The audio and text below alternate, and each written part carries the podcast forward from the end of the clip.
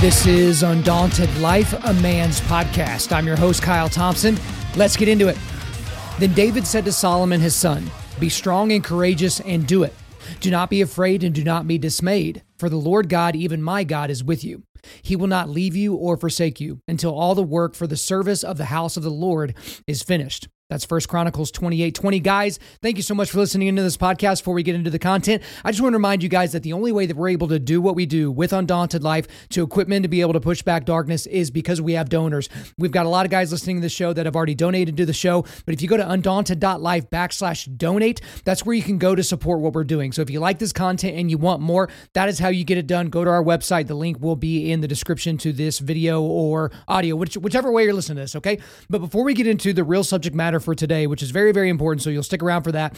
I want to give you a quick update on some of the news that we've been discussing over the last several weeks. So, on episode 243, 245, and 247 of this podcast, we've talked about a lot of the craziness that's been going on in school systems, whether it's content that's in the classrooms, whether it's what's going on at these school board meetings, whether it's what the government is doing at these school boards meet school board meetings. But that's specifically what I talked about on episode 245. It's called When the Government Treats Parents Like Domestic Terrorists. And this has been a crazy set of circumstances. You'll just have to go back to that episode to really listen to it where I dig in.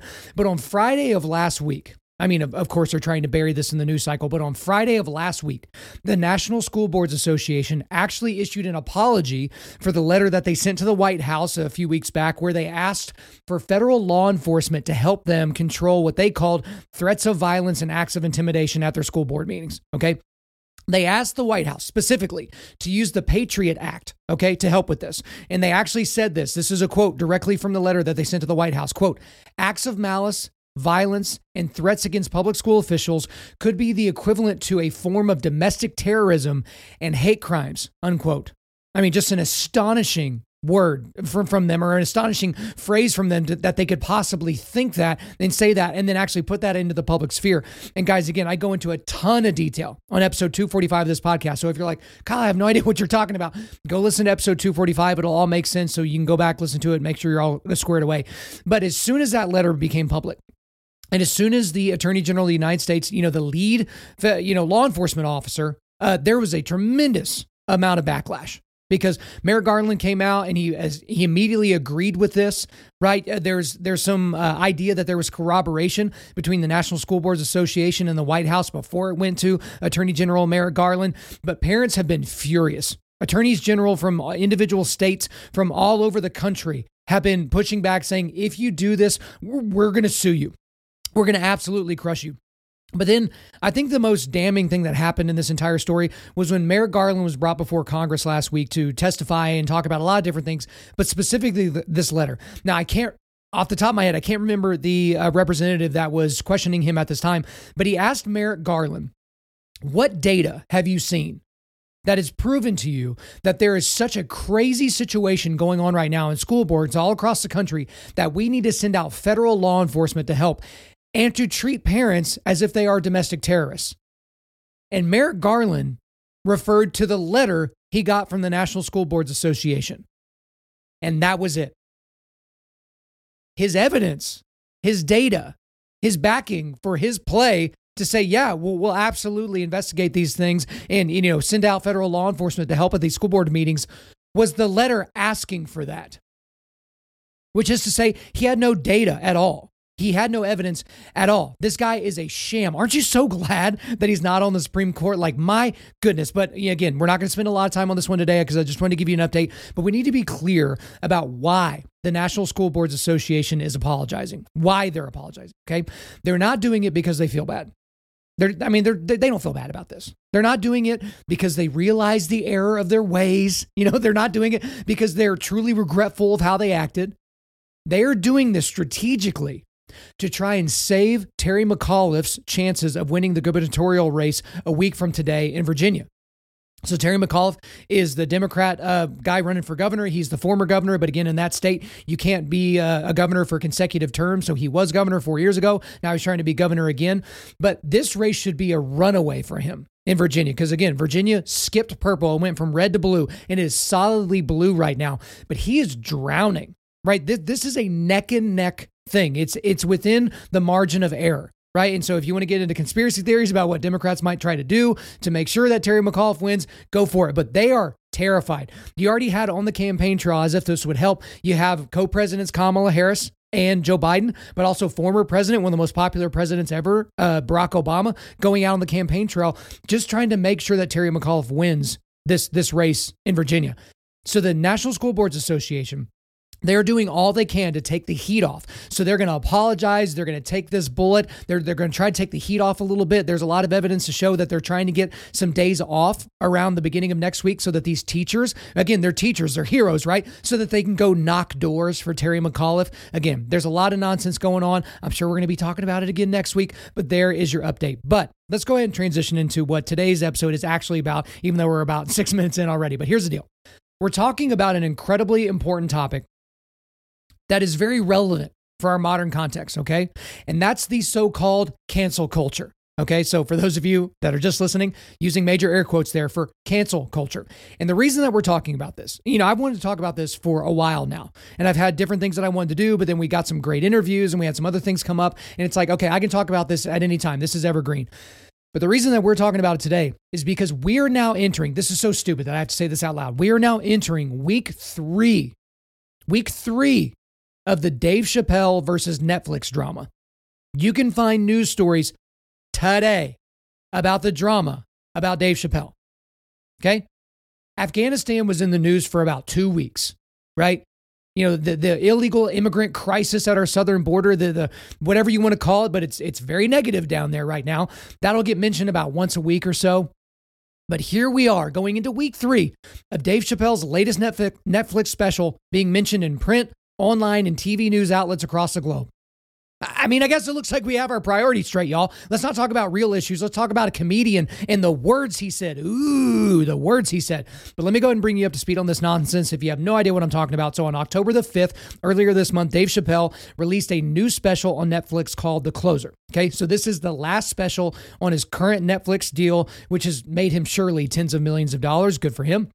But I have not seen this entire special because I don't have Netflix, and you know more on that here in just a second. But I have seen the clips online. I, have I've heard some of the jokes that people are, are having an issue with, but the immediate reaction from most people, because I have a lot of friends that love comedy, I love comedy, and the immediate reaction is, man, Dave Chappelle, he's the GOAT. He's so good and he can weave all these different stories. And now they were talking about this joke, talking about that joke. It was a fairly normal reaction. So if you think Dave Chappelle is the consensus greatest comedian of all time, that's about what you would expect the reaction to be, right?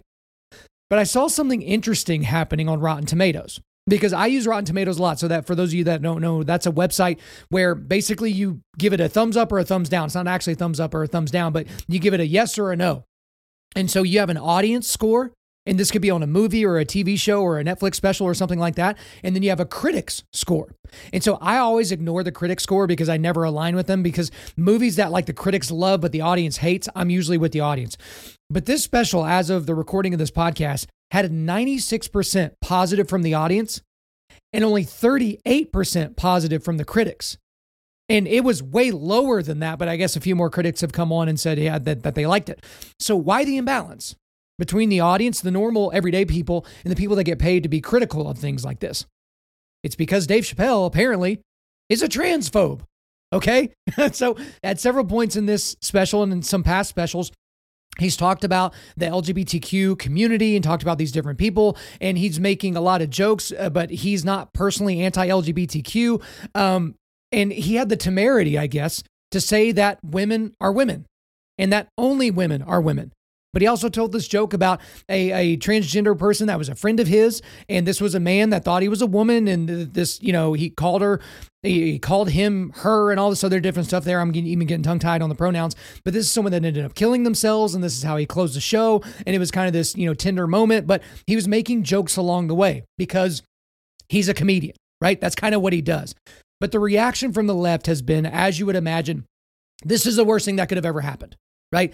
Dave Chappelle telling jokes about people is the worst thing that could possibly happen because they look at the LGBTQ community. Again they're looking at this from an intersectional mindset you know this the, this postmodern marxist mindset to where these people are above reproach. These people are above being made fun of because they need to be protected in a lot of ways.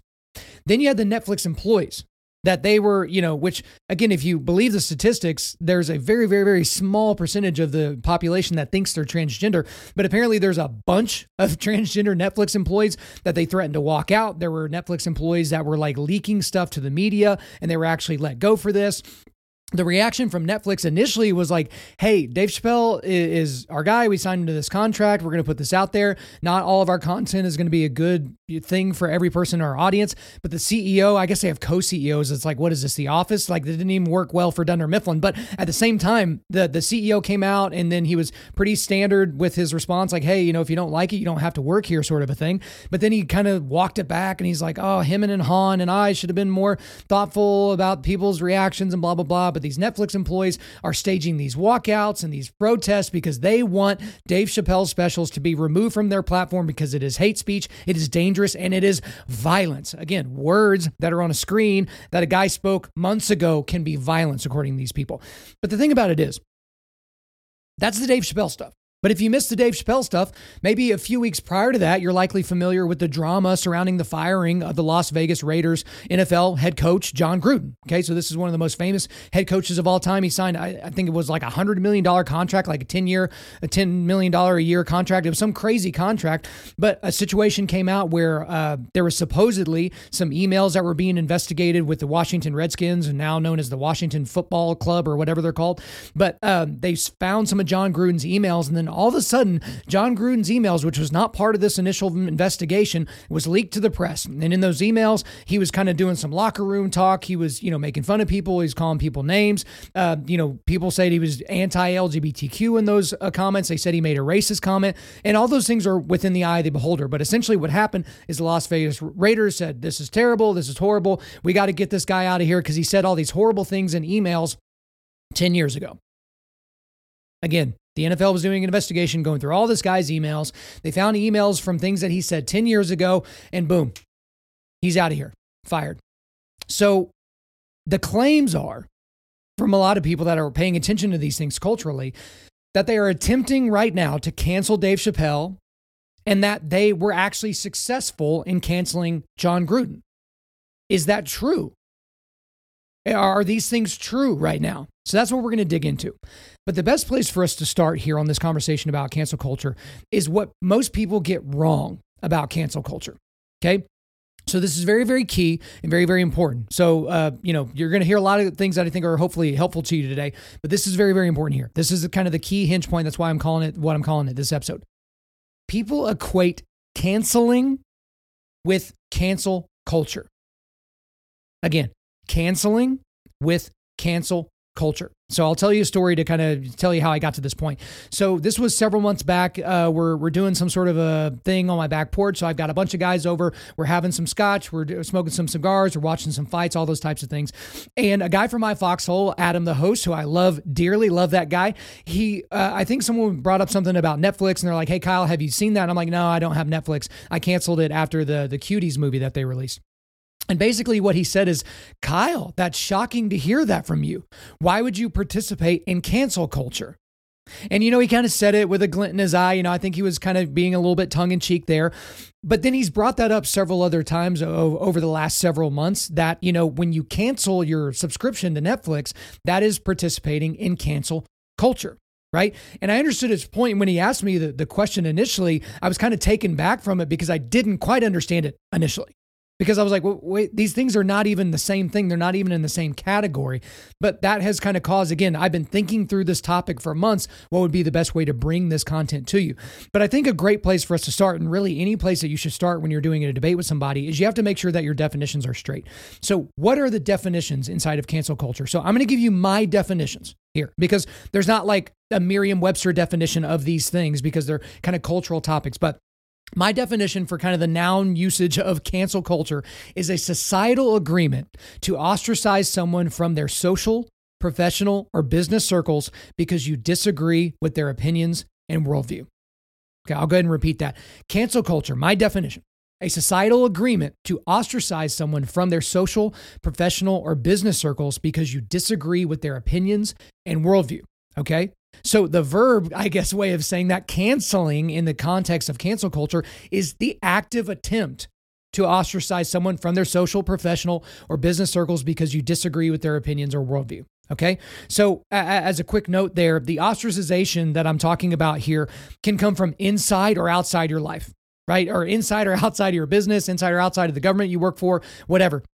It could be your coworkers that are trying to pressure you out of your job or your business or something like that. It could be random dorks on Twitter putting pressure on your advertisers if you have kind of a public profile. It could just be people in your personal life, personal Facebook friends, or people that you actually see in person, not just Facebook friends.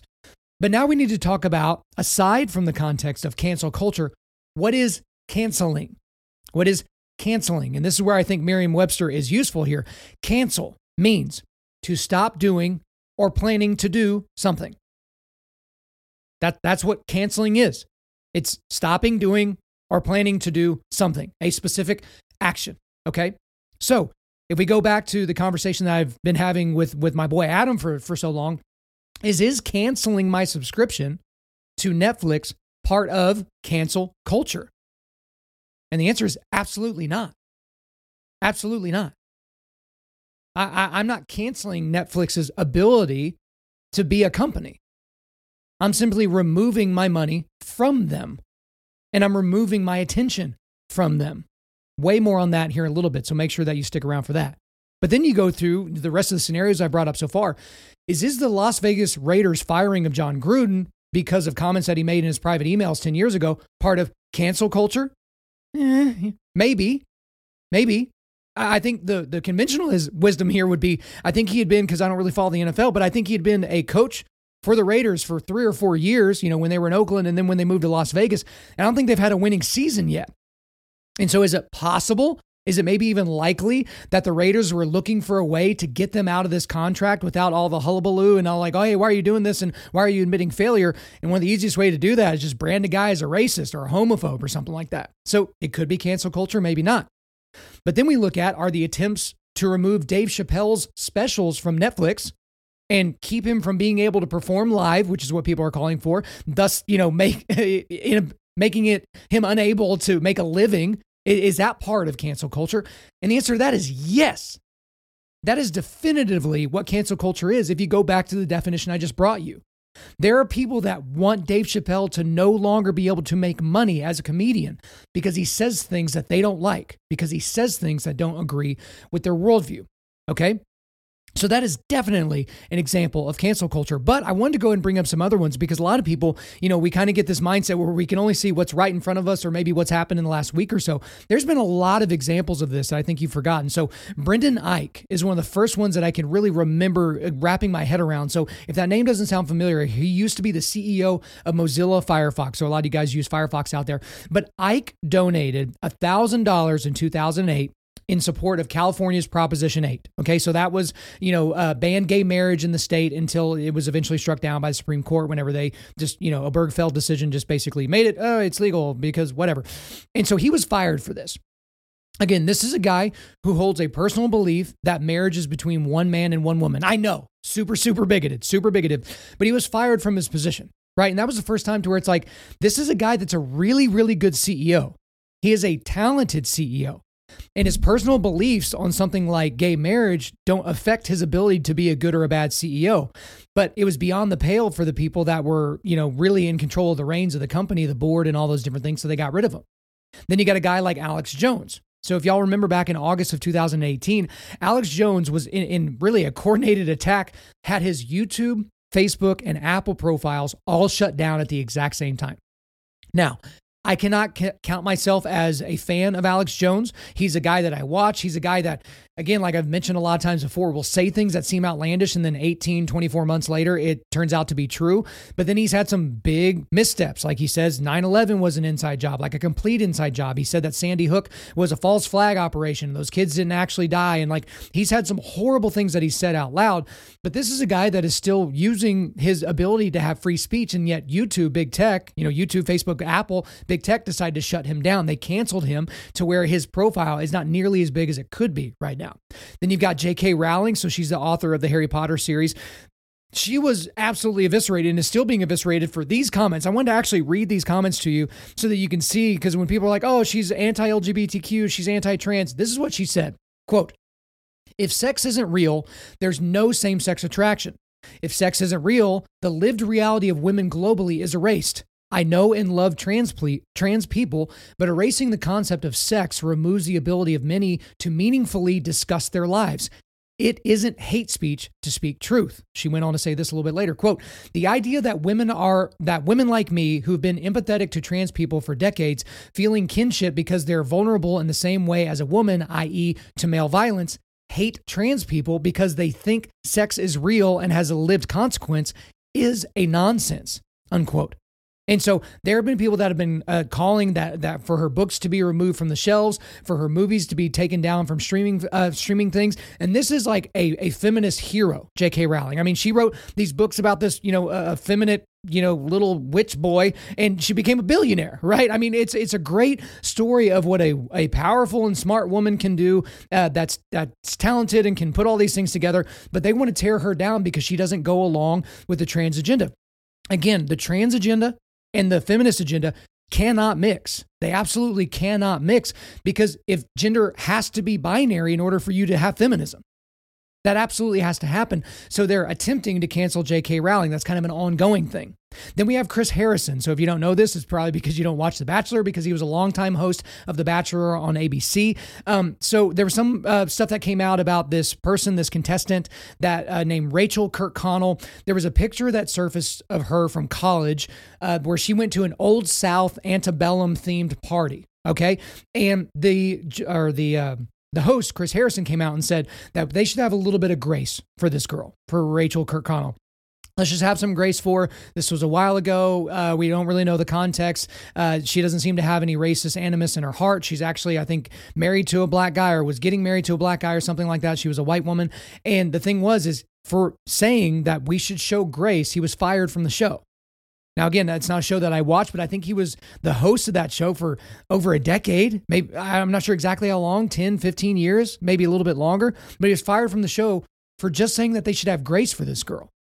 And we'll keep going here. We have Senator Josh Hawley. So he is the U.S. Senator representing the state of Missouri. So he actually came out and sided with President Trump by publicly saying that the state of Pennsylvania violated its own state constitution during the 2020 election, which they obviously did. But just for coming out and saying that, for even hinting that he would support President Trump in his fight to kind of make things right in the state of Pennsylvania, he was dropped from his publisher. He was dropped from his publisher. They were about to release a book, and he was also pressured to resign from office. Right, which that's kind of a common thing now where it's like, oh, a politician said something I don't like. You should leave office. Why? Ah, because I'm angry. Then you got Mike Lindell. So uh, most of you guys know who that is. He's the CEO and founder of My Pillow. So he publicly and, and, very loudly questioned the results of the 2020 presidential election. He's still doing that, and because of that, around two dozen of his retailers have dropped his products from their stores right? Just because of what he's saying there, there's nothing defunct with these products. There's nothing that's gone wrong with these products. There's not another company that's come up and kind of usurped them in their role in the, the pillow space or the sheet space or any of those things, just because he basically came out and supported President Trump. Then you had a guy that you maybe not have heard of, but Adam Rubenstein. He's a former New York Times opinion editor and writer. He published a column right, and edited a column by the United States Senator Tom Cotton from Arizona saying that federal government, the federal government should actually send in troops to quell the violence in cities all over the United States during the George Floyd riots of 2020. So he's like, hey, we can't have this. We can't have these people destroying our cities. They're not doing this for justice. They're doing this because they're jerks and because they just want to destroy stuff. So this editor when they put this out there, they had to, you know, do a retraction and all these different things. It was kind of a big mess for the New York Times. He was actually pressured out. Adam Rubenstein was pressured out by his own colleagues. He said it was so horrible working there during that time because he put out a column by a United States senator, a sitting U.S. senator, So, about six months after this all went down, he left the New York Times. He was forced out, essentially. Then you have Allison Williams. This is a new one. So, she's a sideline reporter for college football and basketball for ESPN, or was, because she refused to get the COVID vaccine.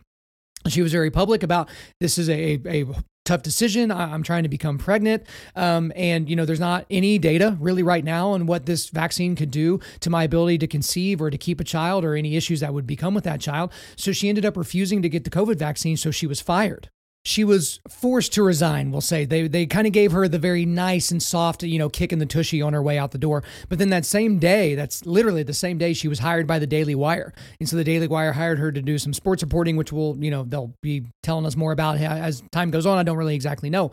And then you have Gina Carano. So Gina Carano, she's a retired MMA fighter. She's really a pioneer for women's MMA. And then she turned into being an actress. She's been an actress in a lot of different things. But she posted on social media. Um, and in this post on social media, she compared compared being a conservative in 2021 to being Jewish during the Third Reich. Okay, this may have actually been in 2020. I'm kind of getting the dates a little bit mixed up, but it wasn't a great comparison. Okay, but her point was, which no one really allowed her to get out there, was essentially what they would do in the you know the Nazi uh, regime of that time is they wanted your neighbors to basically tattletale on you. That's what they wanted. And the point she was making is if you're a conservative in 2021, they're kind of, uh, this culture is kind of encouraging people to like turn you in or basically become part of this cancel culture type of a deal.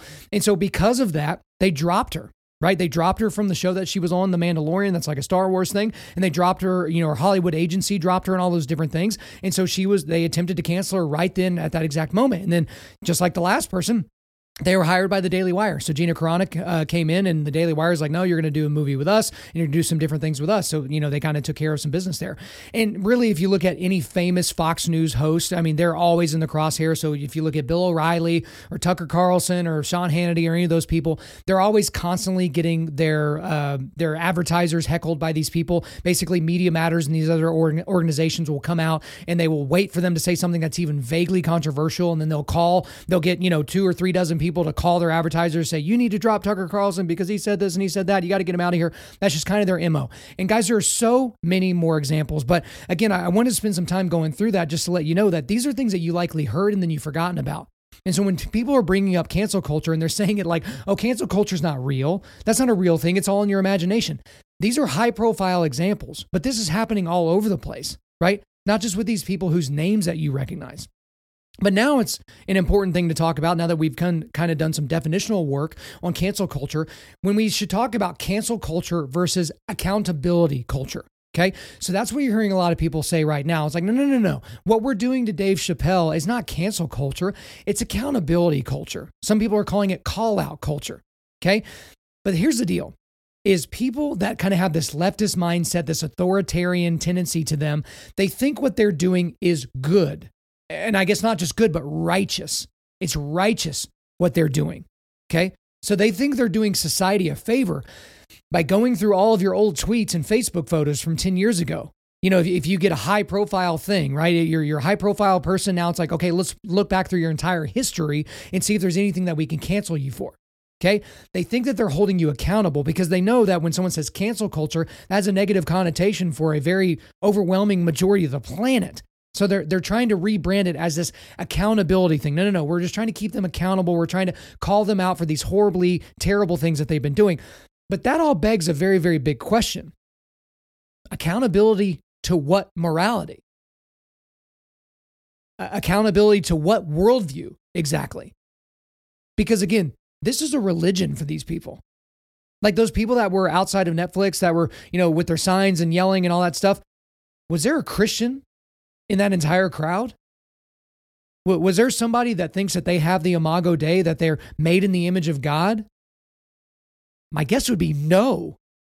These people don't have that type of worldview. They don't have an idea of cosmic justice.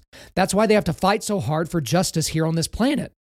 Because at a core level, these people think that they will become worm food the moment that they did that they die. Like that's going to be it. Lights are out, nothing more, right? And so for these people, they have to keep someone accountable. But again, to what? To what morality? And if and then if they start using the language of morality like this is right and this is wrong, where do you get that idea that this is right and this is wrong? Because they're certainly not basing it on the Constitution of the United States of America. Where are they basing it on? That's an important thing to chew on. But also, this gets into uh, a discussion about modern cancel culture versus, you know, versus purity culture. Okay. So, purity culture, you might recognize that because back in like the 80s and 90s, there were a lot of people that were like trying to get rap music canceled and, you know, violence out of movies and, you know, sex off of television, all those different things. It was a purity culture move. And so you could look at my definition from earlier of what cancel culture is, and you're like, hey, that that's that. We're trying to get these, you know, rappers to not have a career anymore because of the things that they're saying and all those different things. And I understand that argument. The biggest difference in modern cancel culture ver- versus purity culture of yesteryear is where it comes from. What we see now with modern cancel culture, that's coming from the authoritarian left. You're saying these things you know, again, this is their postmodern Marxist, you know, intersectional worldview. They're, you're saying these things about these protected groups of people, and it makes me uncomfortable. You're a bigot. You're hateful. We got to get rid of that. Versus people on the religious right. Those were the people that were back in the day saying you shouldn't say, say these things out loud because it's dangerous for kids. You're encouraging kids to do dangerous activities like get in fights, shoot people, have sex with random hoes, do drugs, and all these different things. You know, I, I keep focusing in on the rap example because that's the easiest one to remember. And so I, I, think that's the big difference there. And you can maybe debate which one you think is pos- you know positive, but it goes back to the thing that I just talked about, which is where's the morality coming from?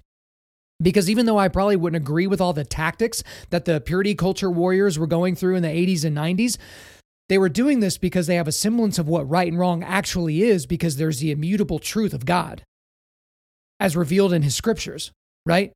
And so at that point, there's not really too much of a comparison because the people that are coming from the authoritarian left side of things, they're creating this idea of morality out of their heads and or they're smuggling in the Christian worldview but not giving it its name. They're smuggling in the, re- the the morality that they've been, you know, marinated in since they've been alive, this Judeo-Christian morality, but they're just rebranding it with, you know, purple hair and a rainbow flag. And then that also gets into this last portion, which it talks, we're going to talk about the relationship between cancel culture and censorship. Okay. Because those aren't exactly synonymous. However, and, and we're not going to do a big long thing about censorship. Maybe we can do that later on.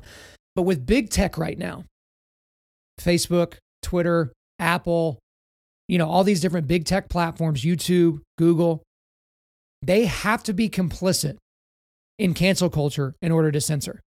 Because people have heard about shadow banning. I've experienced a little shadow banning myself, but yeah, people whose, you know, their posts won't get out there as much, or they'll say something that's a little bit off color, and then their, their, their YouTube channel will get taken down. Basically, if you go outside of the worldview that big tech espouses and supports, they're going to get rid of you.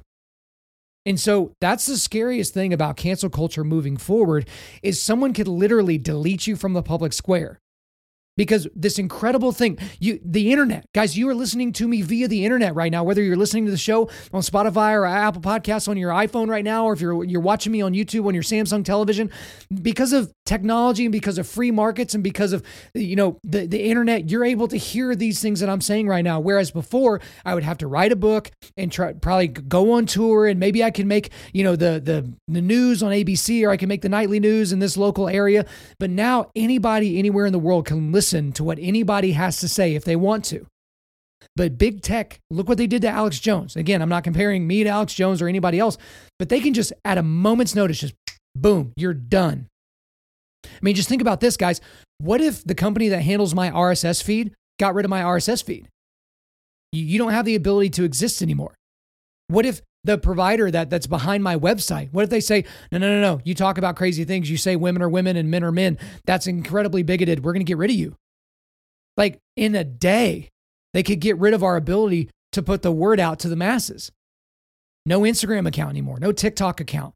No podcast. No website right? So that is something that we all need to be concerned about as we move forward as we fight these cultural battles which i think is incredibly incredibly important so, right now, I want to transition into talking about the wrong ways to go about fighting cancel culture and the right ways to go about fighting cancel culture. Okay, because there's a clear dichotomy between these two sides. So let's go with the wrong ways right now about how to fight cancel culture. The first thing, and I say this a lot in a lot of different contexts, is don't ever apologize to the mob. Ever. If you find yourself in a cancel culture situation where you are someone's attempting to cancel you or your business or something like that, never ever apologize to the mob. Now, the difference is is if you have wronged an individual person, right? Or an individual group of people, right? And I mean like a family or another business or something like that, not like black people or gay people or white people or Indian people, not these, you know, macro groups that, you know, people pretend are homogenous groups of human beings. But if you wrong somebody individually, you apologize to that person.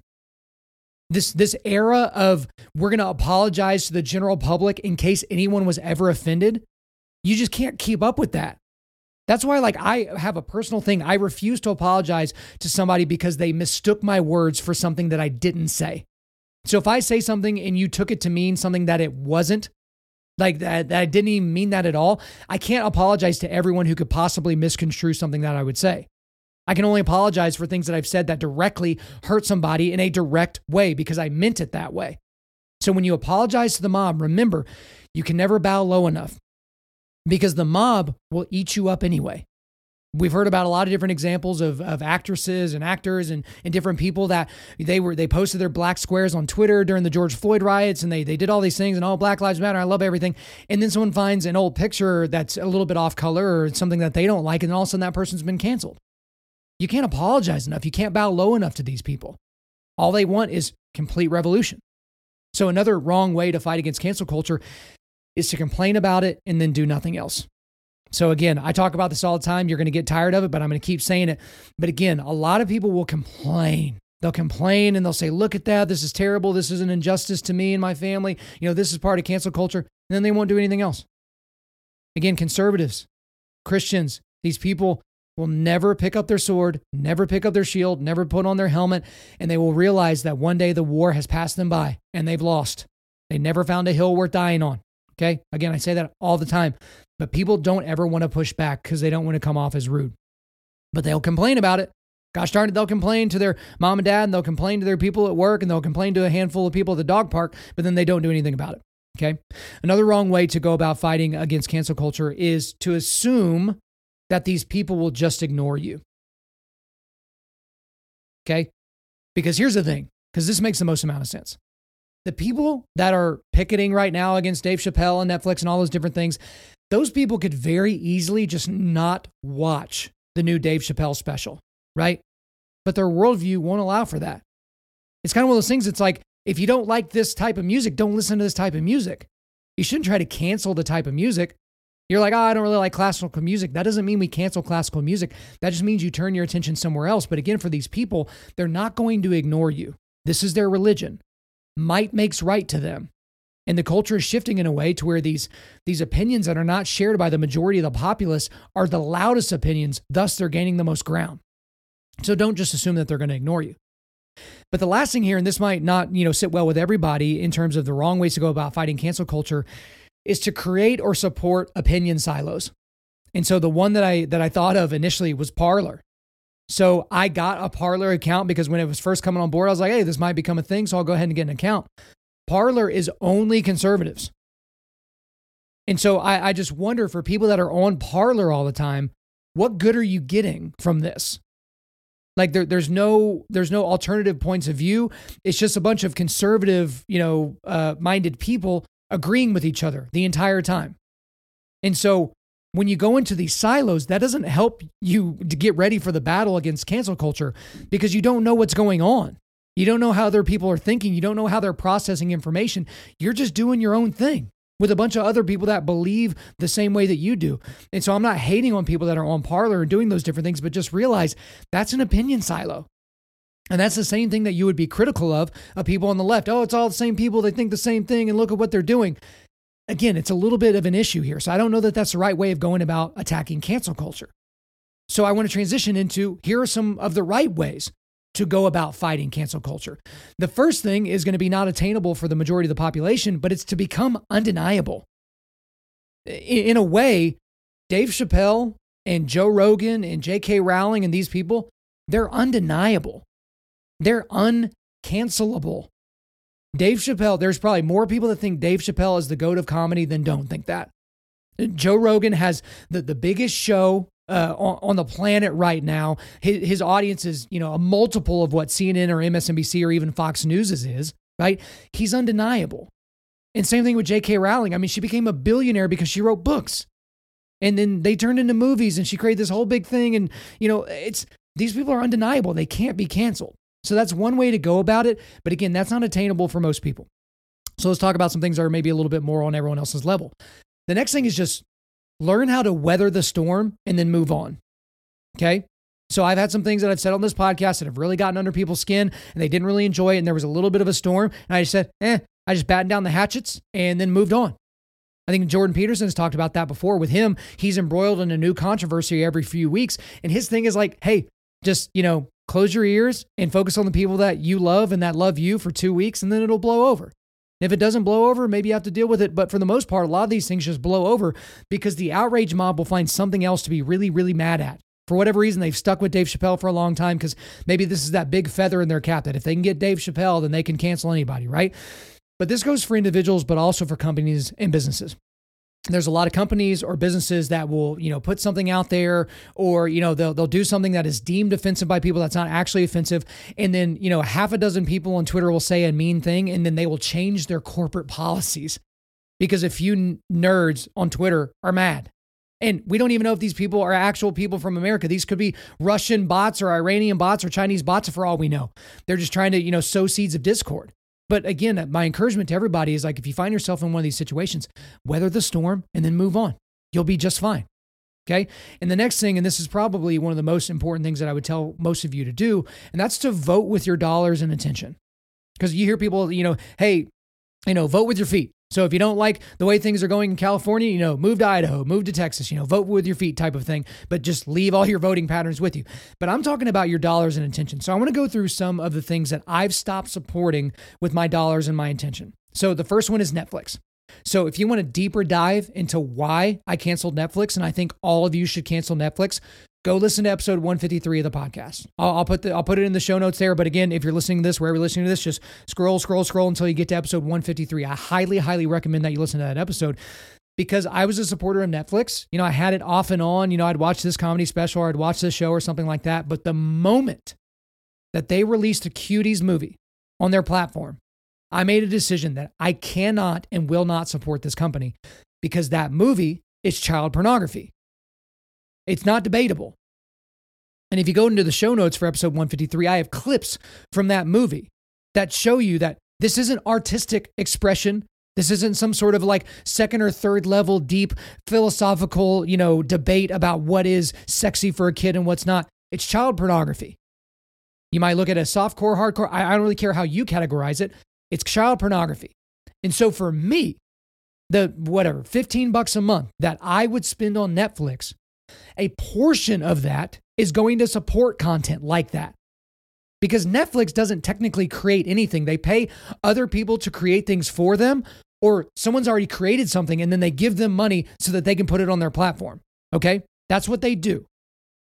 So when I give them money, albeit a very small percentage because of the amount of stuff that they have on their platform, a small percentage of what I'm doing goes to child pornography, and I know it. Okay? So for me, as long as that cuties doc, uh, cuties movie is on their platform, I will never consider getting Netflix. And hey, have I missed out on some funny comedy specials? I'm absolutely sure of it. Eh, have I missed out on some good movies and some television shows that would be good and culturally relevant to talk about? 100%. But my life has not gotten worse one iota since canceling Netflix. I'm so busy with, you know, with my family, with sweet baby James, with another baby on the way, with jujitsu, with this podcast, with reading, with everything.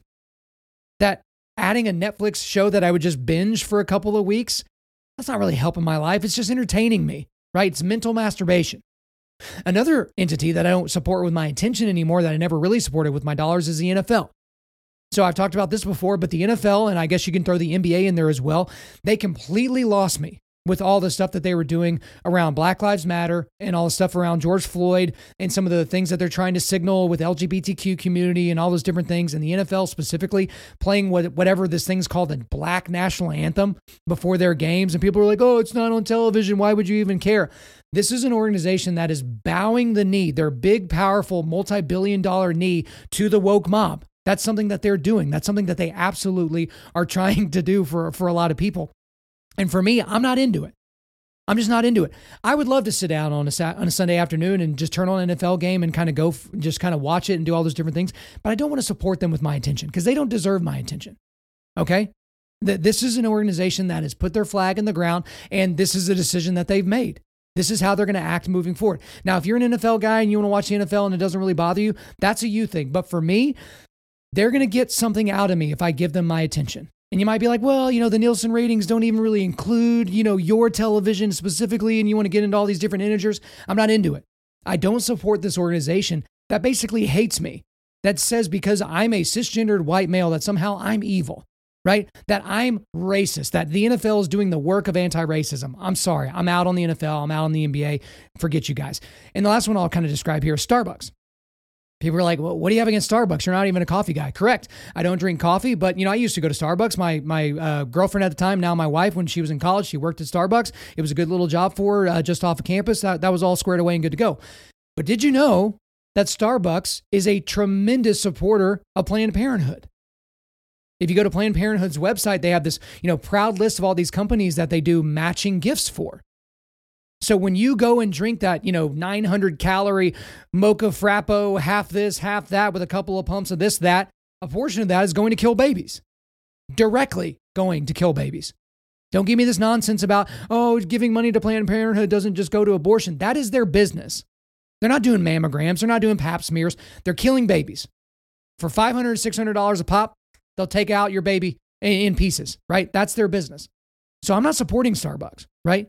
Our family doesn't do that. And it's kind of weird when people get a Starbucks gift cards, it's like, okay, someone's already spent that money. We'll either give it away to somebody else or something like that. We're not going to support a company like that. But this kind of begs this next question because this is an important thing. This is something that Adam has brought up with me before. It's like, Kyle, if you're going to cancel Netflix and not watch the NBA or the NFL and not go to Starbucks and all these things, what about all the companies that are also doing crazy, evil things? Right? You know, I'm sure this company is doing some evil stuff, and sure that company's doing some evil stuff. And here's the point here's kind of my line of delineation it's the evil that I know versus the evil that I don't know. So for me, I know the evil that's being perpetrated by Netflix and the NBA and the NFL and Starbucks and those organizations. So is it possible, eh, is it probable or even 100% true that I am supporting organizations that have people that are flowing money into entities that I would not agree with? That are maybe even antithetical to the Judeo Christian worldview, I would say that it's probably 100% true. But I don't know about those things. Okay, so I'll just use an example right off the top of my head. Let's just say Lowe's. You know, let's say Lowe's is giving a, a ton of money to Planned Parenthood, and I just didn't know about it. The moment that it's revealed to me that they do, which I, I don't think that they do for the record, but the moment that it's revealed to me that they do that, it is incumbent upon me to find a different place to buy screwdrivers. Okay? Different place to buy drywall but it's the evil that I know versus the evil that I don't. Again, I can't insulate myself completely because for all I know, the microphone that I'm speaking into is created by people that have children locked up in their basement for sexual pleasure, for all I know, right? But it's the evil I know versus the evil that I don't. But I think it's very, very important for all of us to vote with our dollars and our attention. Okay. Another that's a right way that I would say against fighting cancel culture is to use your business and your job as a weapon for good. Okay, so I've already come up with a couple of examples with Gina Carano and um, Ali Williams uh, with the Daily Wire. You know, they're basically hiring these people that have been canceled. They're basically with you know the flip of a switch, they're uncanceling these people. Right now, Governor Sant- uh, DeSantis in the state of Florida, he's telling cops that have been fired from their departments all over the country uh, because they wouldn't get the COVID vaccination. They're like, come to Florida. We need more cops here in Florida. We love our police departments. We love our police. We'll even give you a $5,000 bonus if you move down here and come to Florida, right? Using your job, using your business, using your influence as a weapon for good. If you have the means to do that, if that describes your situation, I would say you should absolutely should do that. But then the last thing here is that we need to create uh, courageously speak out against evil without regard for the consequences. Again, going back to my example about what Christians and conservatives typically do, they typically don't want anything to do with any type of, uh, you know, negative emotions or negative words or something like that. But we have to courageously speak out in these in these moments when people are being trying to be canceled for for wrong reasons. We should speak up and support those people. If there's businesses, I remember I with the CEO of Goya, you know, the food company, he came out and supported President Trump and people tried to cancel Goya. And then all of a sudden Goya had its like biggest quarter ever because everyone just went out and bought out all the Goya products at their local Walmart, right? And so it's like that that's a great way to to speak out. Like you can speak with your dollars and attention, but also might require you speaking out in public, speaking out on social media. Those types of things are absolutely things that we should focus on doing. But you might be thinking to yourself uh, throughout this entire discussion, well, we've been talking about uh, this for almost 45 minutes to an hour at this point, but why, why should Christians be concerned about cancel culture? Don't we win in the end? Uh, like, why are we worried about all these little culture wars? Okay. The, the reason why Christians should be concerned about cancel culture is that the moral revolution and, and its revolutionaries, they will come for us because of all of our core foundational beliefs. Because our core foundational beliefs are bigoted in their eyes. I, I mean, let's just go through our beliefs. We believe in salvation in that it comes through Jesus alone, right? So, John 14, 6, Jesus said to him, I am the way and the truth and the life. No one comes to the Father except through me. That's pretty bigoted. That's pretty exclusionary, right? We also believe that morality is fixed. We don't believe in this postmodern idea that morality is what it is, like everybody can just kind of figure it out for themselves. We believe that absolute truth exists. Again, we're not postmodern in any way. We believe that truth is attainable and does exist. We believe in the immorality of homosexuality. Again, go back to Leviticus 18:22. You shall not lie with a man as with a woman. It is an abomination. We don't really use the word abomination, but abomination is basically, you know, something regarded with disgust or hatred, like this extreme hatred or disgust with something, right? That's what we believe. We also believe that gender is binary and can't be changed. Genesis 5 1 and 2. When God created man, he made him in the likeness of God. Male and female, he created them, and he blessed them and named them man when they were created. Right? That's so bigoted to think that. We also believe that marriage is between one man and one woman and is for life, except in the case of death or adultery. We believe that we shouldn't judge people based on their immutable characteristics, such as their race, right? Essentially, Christians, we are walking, talking hate speech dispensers, according to these people. Okay. So we need to be advised and we need to be ready because they will come for your job. They will come for your business. They will come for your family. They'll come for your congregation. And if things keep trending in the direction that they are going now, these people will get their way. It's an inevitability. Again, I kind of talked about this earlier. Why are they pushing so hard on Dave Chappelle? Because according to people like me just a second ago, he's uncancelable. So what if they can get him canceled? Who could they not cancel after that? If they can cancel the president of the United States, if they can cancel Alex Jones, if they could eventually cancel Joe Rogan or any of these people, can they not cancel you? Can they not cancel me? It's inevitable. Now, I don't want us to look at this in a ton of dismay by any stretch of the imagination because we do win in the end. But your ability to do church in the way that you're doing church right now will likely change in the future. And perhaps for the good, though. Because again, I agree with people like Matt Chandler that have, have, written entire books like this. This was in his book, Take Heart. The church has always thrived when it was under a lot of oppression, right? Think about the places where the church is growing the most right now in China, in North Korea, in different crazy parts of sub Saharan Africa, in Iran, right? in America, in the West, it's been really, really easy for us. But we need to be ready because for a lot of people, if this is your personality, if you get knocked down or if you face adversity, your first reaction is to kind of whimper and just take it. And I would encourage you not to. And the reason why is because we have things like what I said from the top of this podcast, First Chronicles 28 20. Okay. I'll read it again. Then David said to Solomon his son, be strong and courageous and do it. Do not be afraid and do not be dismayed, for the Lord God, even my God, is with you. He will not leave you or forsake you until all the work for the service of the house of the Lord is finished. Okay? The pulpit commentary points this out that this is the last exhortation to Solomon from David. So this is his, hey guys, lean in. It's the last play. We're down. We, have got to get this. We got to get this ball in the end zone. Everybody listen in. Everybody just pay attention. That's his moment, right? This is his last moment with his son Solomon. And the thing that's important because he says, be strong and courageous and do it. The and do part, this is uh, pointed out by Ellicott's commentary, and do is added because the time for action is imminent. Okay. So for all of us, the time for action in this area is imminent. If it hasn't already arrived for you, it's coming, and you have to be prepared. Again, with Undaunted Life, we're here to equip you to be able to push back darkness. But what if you weren't aware of cancel culture? What if you thought cancel culture was something that happens over there to those people, not something that could hit your home, your business, your congregation? You won't be ready. You've got to be ready to push back. All right, guys, before we let you go, we are going to do a quick resilience boost out Undaunted Life. Our mission is equipping men to push back darkness with content that forges spiritual, mental, and physical resilience. So, the only thing I've got for you today is I've got a link to episode 153 called Yes, You Should Cancel Netflix. But, guys, you can get it wherever you're listening to this. Just scroll through and find episode 153.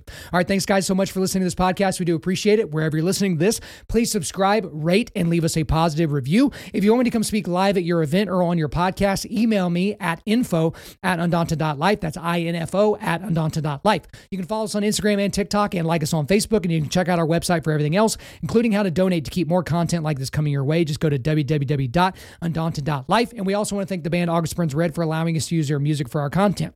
The intro outro track on this podcast is their song Cutting the Ties, which is off their 10th anniversary re recording of their album Leveler. The links are in the description. I'm your host, Kyle Thompson. Remember, keep pushing back darkness Keep forging spiritual, mental, and physical resilience. Keep seeking the Lion of Judah.